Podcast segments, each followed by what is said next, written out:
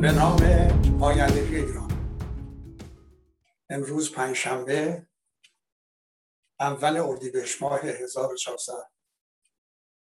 و چهارصد و یک برابر است با بیست و یکم آوریل سال دو هزار و بیست و دو میلادی. با درود بر بینندگان و شنوندگان، برنامه بررسی رویدادها رو از تلویزیون رنگین کمان آغاز می‌کنیم. امروز پیش از هر چیزی باید بپردازیم به اعتراض و اعتراض‌های معلمان و دانشگاهیان که در بیش از چهل شهر ایران همزمان انجام شد و بسیاری از بازنشستگان، کارگران، مالباختگان اینها هم همراهی کردند با معلمان و دانشگاهیان و به هر حال هر حرکت اعتراضی گرچه مسالمت آمیز باشه با وحشت و نگرانی علی خامنهای و اطرافیان دزدش مواجه میشه و به همین دلیل هم دستور داده میشه که سپاه بیاد و باعث باعث جلوگیری از اعتراض بشه و باعث بشه شکل نگیرن و حتی در, در صورتی که با مقاومت و مخالفت شرکت کنندگان روبرو میشن اینها رو بازداشت میکنن. تنها راهی که بلد هستن همینه و شنیدم که در تهران و شهرستان البرز در کرج در حقیقت و در خیلی شهرستان ها عده زیادی، شاید بیش از پنجاه نفر تا اونجایی که به من خبر رسید، بازداشت شدن. ولی این بازداشت ها هیچ تأثیری در اعتراضات نخواهد کرد. معلمان ما، دانشگاهیان ما، اینهایی که نسل آینده کشور را میسازند و باید بسازند نمیتونن گرسنه وظیفه انسانی خودشونو انجام بدن. و همین دلیل چه علی خامنه‌ای بترسه چه نترسه این اعتراضات ادامه پیدا خواهد کرد و سرانجام به پیروزی ختم خواهد شد. به طور قاطع بگم که اعتراضات و به پا خواستن جان به لب رسیدگان بساط استبداد علی خامنه‌ای رو به زودی برخواهد شد، تردید نداشته باشید. تقریبا بیست و هشتم فروردین سه روز پیش در شهر کردم اعتراضات شدیدی بر ضد نظام، بر ضد خیانت‌ها، جنایت‌ها، دزدی‌ها و فقری که دامنگیر آنها شده برپا شد که شعارهای بسیار تندی هم داده می شد. وظیفه گروه های سیاسی به ویژه در خارج از کشور هست که از این اعتراض ها حمایت بکنن، پشتیبانی بکنن و اعتراض کنن به دولت، به رفتار دولت، به بازداشت ها. خوشبختانه جبهه ملی ایران خارج از کشور طی بیانیه‌ای از معلمان و دانشگاهیان از حقوق قانونی و انسانی آنها دفاع کرد و اشاره کرد به یه مسئله بسیار مهم و اون اینکه وقتی شهریه‌های سنگینی از دانشجویان ما می‌گیرند با آگاهی از اینکه بسیاری از خانواده‌ها قادر به پرداخت این شهریه گران نیستند، طبیعتاً بسیاری از استعدادهای جوانان ما به دلیل عدم ادامه تحصیل این استعدادها از دست میره و چه بسا جوانان ما ناگزیر به جلای وطن بشن که همه نمیشن و اونهایی هم که میشن با خطرات بسیاری حتی با خطر جان روبرو هستن.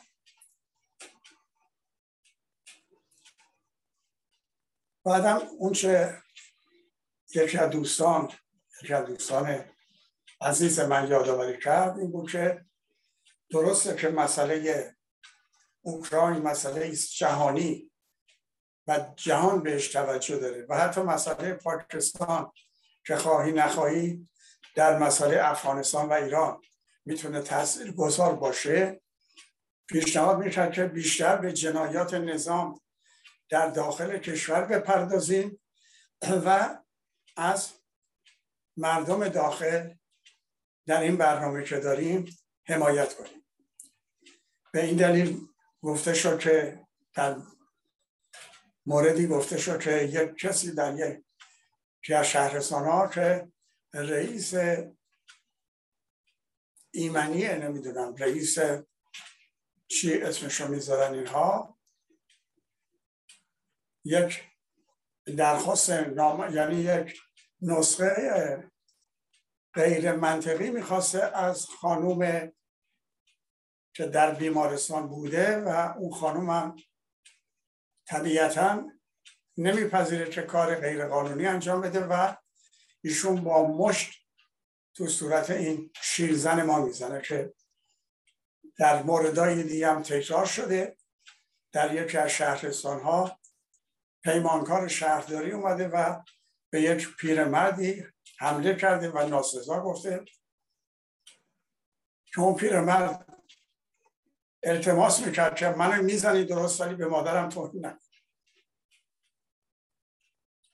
مورد دیگه هم پیدا شده بود که این لباس شخصی ها و بسیجا حمله کرده بودن به یک پیرمردی که در جنگ شرکت کرده بوده و الان هم جزء جانباز هاست و او هم میگفت که اگر من میدونستم انقلاب به اینجا میکشه که من جانباز رو شما از راه رسیده ها میزنین یقینا دنبال این انقلاب نمی رفتم. البته بسیاری از مردم ایران متوجه شدن که این انقلاب اسلامی کلایی بود که نظام سرمایه‌داری جهانی برای ایران دامی بود پهن کرده بود و متاسفانه نه تنها مردم عادی مدعیان آزادی خواهی هم توی دام افتادن که نتیجهش به اینجا رسیده.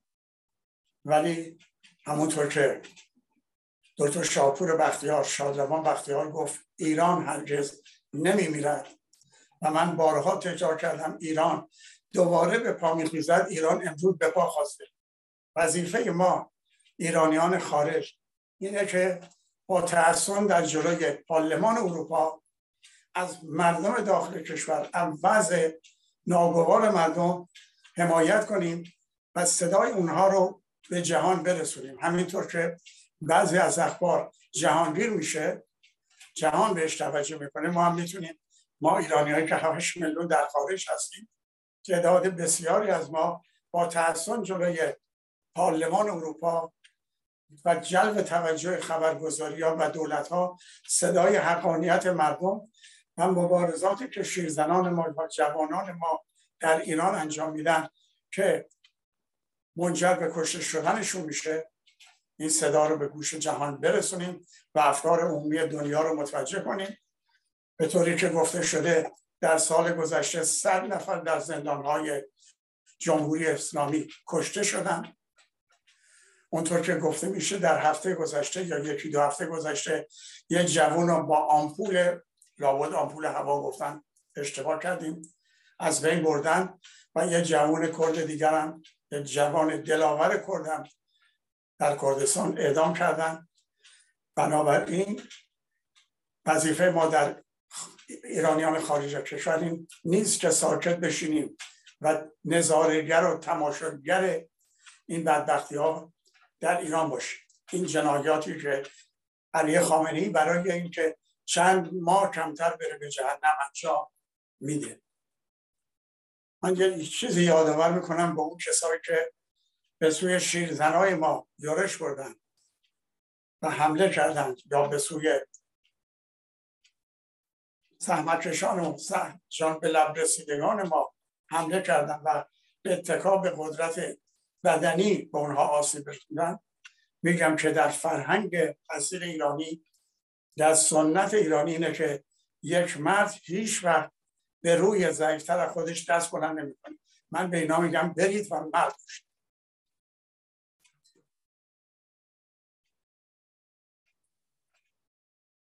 مطلب دیگه هم که شنیده شده و یه مقدار خنده داره در حقیقت که ابردزدا یا پسران و فرزندان ابردزها در خیابان فرشی تهران یک باشگاهی درست کردن که برای عضویت، یعنی شهریه عضویت ماهانه این باشگاه بیش از سیصد میلیون تومان در سال.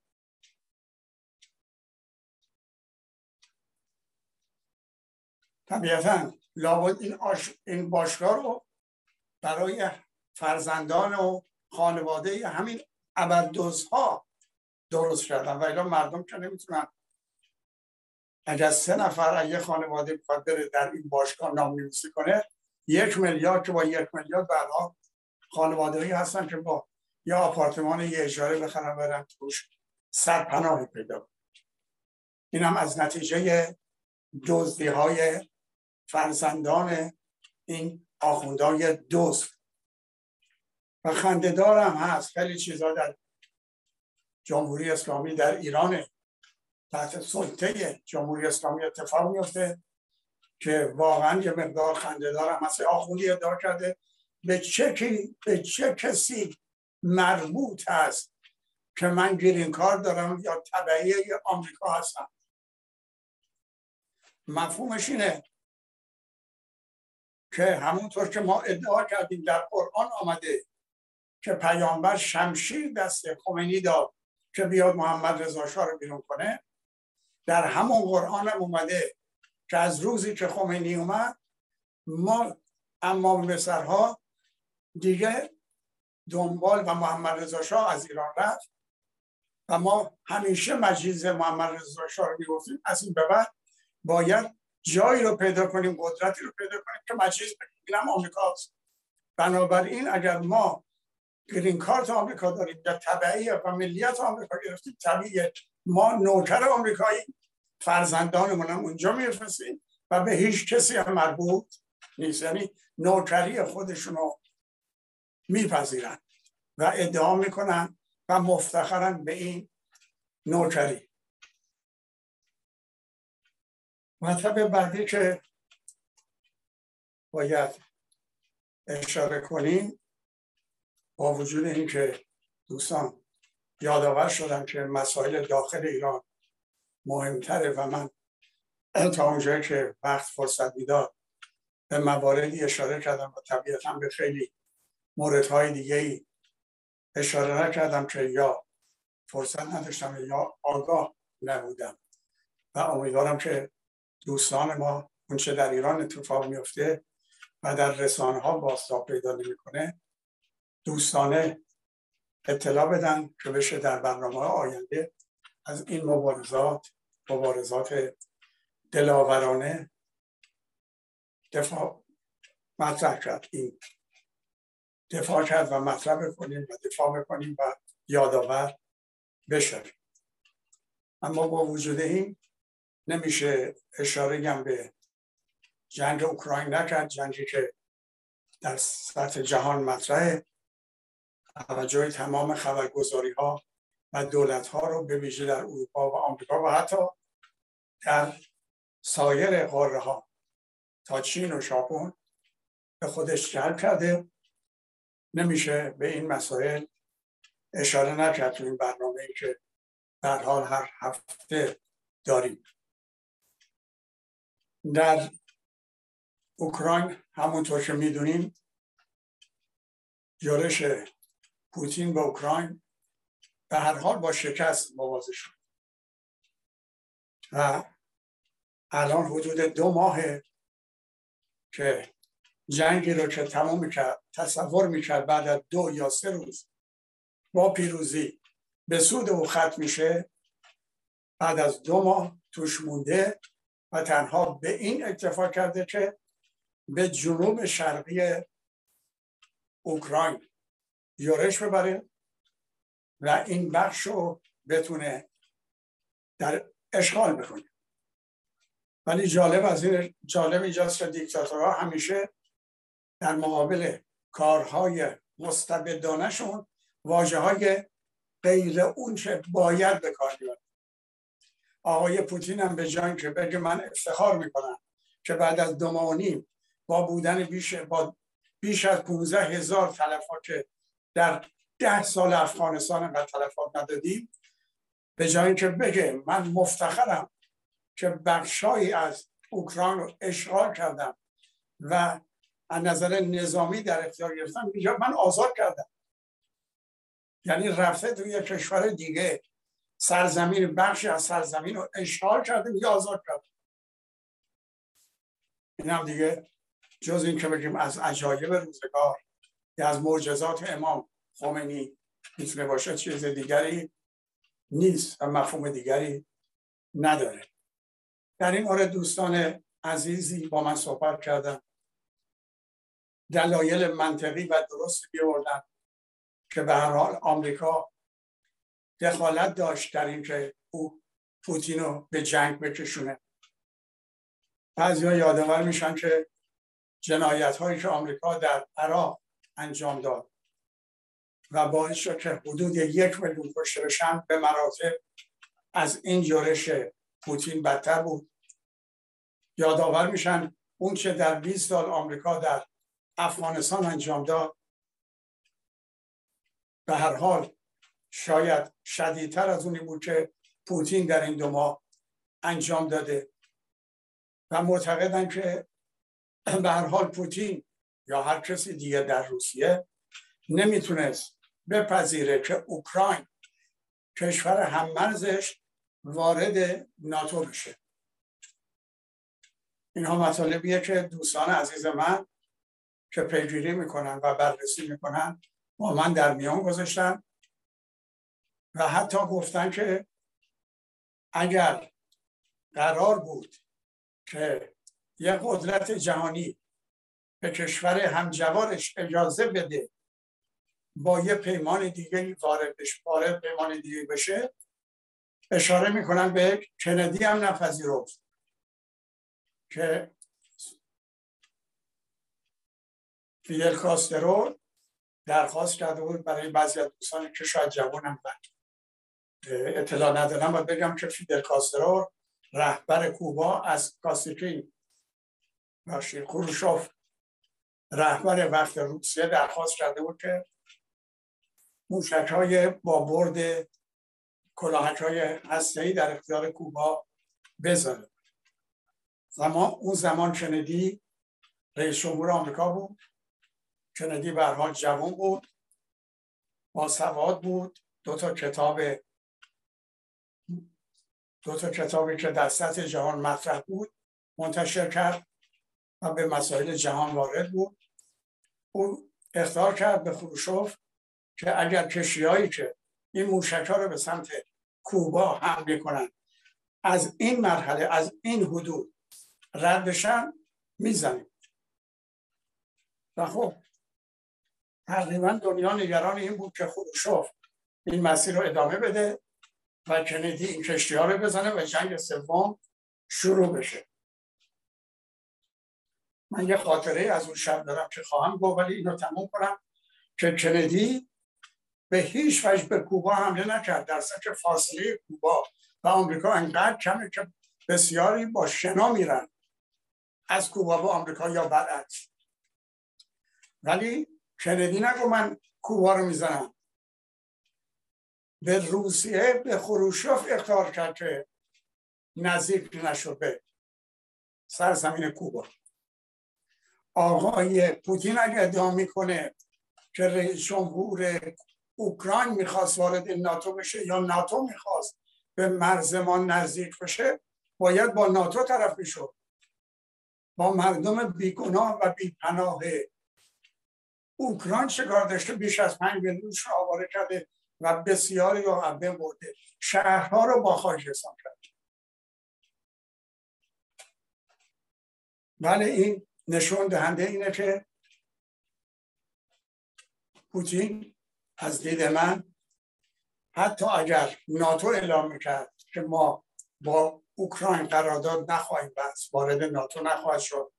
اگر رئیس جمهور اوکراین تضمین میداد که ما وارد ناتو نخواهیم شد، پوتین به اوکراین حمله میکرد، برای اینکه گفته بود و تکرار کرده بود که اوکراین سرزمین و ملت و کشوری نبوده، همیشه جزء سرزمین روسیه بوده، بنابراین جزء ماست، متعلق به ماست. اینکه امکان داشت، برای اینکه وارد ناتو نشده بود اوکراین، اینکه امکان داشت اوکراین وارد ناتو بشه فقط بهانه بود برای آغاز جنگ. اما یه خاطره یادم افتاد، زمانی که من دانشجو بودم و عضو کمیته دانشجویان، از طرف جبهه ملی هم من خواسته بودن که بیست نفر رو معرفی کنم برای کلاس هایی که سخنگو تربیت میکنیم و این بیست نفر دانشجو آماده بشن برای شرکت در حوزه های جبهه ملی که اون زمان گسترش زیادی داشت در درون تهران و حومه تهران. من بیست نفر رو معرفی کردم که بعضی هاشون نامشون تو ذهنم هست: آقای بهرام نمازی، حسین اخوان، علی گل سرخی، مصطفی شریان، سیاوش سامی و هاشم خویی، علی گلبیلی، اسرار قدیری و بسیار دیگه. بهزاد نبوی که بعداً شد به خیال خودش وزیر صنایع سنگین. یه بیست نفری بودن و طرف جبهه ملی آقای دکتر پارسا می اومد. مسئول این نشست من بودم، اداره کننده دکتر پارسا، و بعد از مدتی مرحوم کشاورز سر می اومد به جای دکتر پارسا. یه شبی من خواهش کردم که به دلایلی دو ساعت دیر خواهم رسید، این جلسه هم دو ساعت نیم. اون شب که من رسیدم دیدم که قیافه شرکت کنندگان، حتی آقای کشاورز، به گونه‌ایه که یه واقعی اسفناکی اتفاق افتاده، کسی از میون ما از دست رفته. پرسیدم که چی شده، چه اتفاقی افتاده؟ مرحوم کشاورز توضیح داد که چون امشب امکان داره جنگ سوم جهانی شروع بشه، در این زمینه بحث بود و طبیعتا دوستان یه مقدار نگران بودن و ناراحتن. و بعدم گفت که آقای مصطفی شایان عنوان میکنه که امشب جنگ نخواهد شد برای اینکه کندی عقب نشینی میکنه عدیدشون. بعد پرسید که نظر نظر منو پرسید، گفتم عدید من امشب جنگ سوم جهانی شروع نخواهد شد، موافقم، اما اون که عقب نشینی میکنه خروشچفه، نه کندی. آقای کشاورز وقتی دید دو ایده در مقابل هم قرار گرفتن، گفت رای گیری میکنه. در مورد رایگیری از این بیست نفر شانزده نفر، یعنی عقیده شایان، ببخشید نوزده نفر موافق بودن از بیست نفر. فقط علی گل سرخی گفت من از نظر منطقی حرف شایان قبول دارم، اما از اونجایی که پیشبینی‌های هوشنگ رو شاهد بودم درست در میاد، فکر می‌کنم این بارم پیشبینی هوشنگ درست در میاد و جنگ نخواهد شد، ولی این خروشچف است که عقب میشینه. خب نیمه‌های شب گفتن که خروشچف با اینکه در اپرا بود و نشون میداد که دچار ترس و وحشت نشده، اعلام کرد که کشتی‌ها برگرده. فردا که من رفتم به دانشکده، به دانشگاه، دیدم که تعداد زیادی از دانشجوها با محبت به سمت من اومدن تبریک میگن و به خصوص شایان هم گفتم من تبریک میگم، پیشبینی تو درست در اومد. اما هوشنگ یه چیزی هم میخوام بگم، یادآور بشم که ببین چقدر خروشچف عاقلانه رفتار کرد. اگر عاقلانه رفتار میکرد امروز دنیا وارد جنگ سوم جهانی میشد. من گفتم موافقم، اما تو هم به من بگو اگر کندی دستور میداد و عقب نشینی میکرد، آیا تو صراحتاً میگفتی کندی عاقلانه رفتار کرد یا اینکه چون خروشچف عقب نشینی کرد؟ حالا یکی از دوستان عزیز من میگفتش در ازای اینکه جنگ انجام نشد، کندی هم پذیرفت که موشک‌هایی که به عنوان ناتو در ترکیه مستقر کرده بود برچیده شود. این امکان اگر شده طبیعتاً بعد از اون شب شده و در مذاکرات و گفتگوهای مسالمت‌آمیز نهایت به این نتیجه رسیدن، برای اینکه کندی همیشه میگفت بیاییم از گفتگو کردن نه نه هراسیم و بدانیم که گفتگو به مفهوم شکست نیست. بنابراین چه بهتر که اختلافات کشورهای دنیا به خصوص ابرقدرت‌ها، به خصوص کشورهای صاحب بمب اتمی، به جای جنگ و خونریزی که نتیجهش شامل حال مردم غیر نظامی میشه، بشینن با مذاکره و گفتگو حل بکنن. اگر اینطور شده که این دوست عزیز بسیار عزیز من یادآور شد، بی تردید بعد از این واقعه و لااقل چند ماه بعد از این واقعه اتفاق افتاده و جا داشت. اگر پوتین علاقه‌ای به اشغال اوکراین نداشت، حتما میتونست با مذاکره این تضمین رو از اوکراین و از ناتو هر دو بکنه، ولی او قصد چیز داشت. مطلب بعدی که شاید باقی مونده بهش اشاره بکنیم مسئله تغییر نخست وزیر، در حقیقت تغییر دولت در پاکستان. عمران خان نخست وزیری که هنوز پنج سالش تموم نشده بود با رأی مردم برکنار شد و شهباز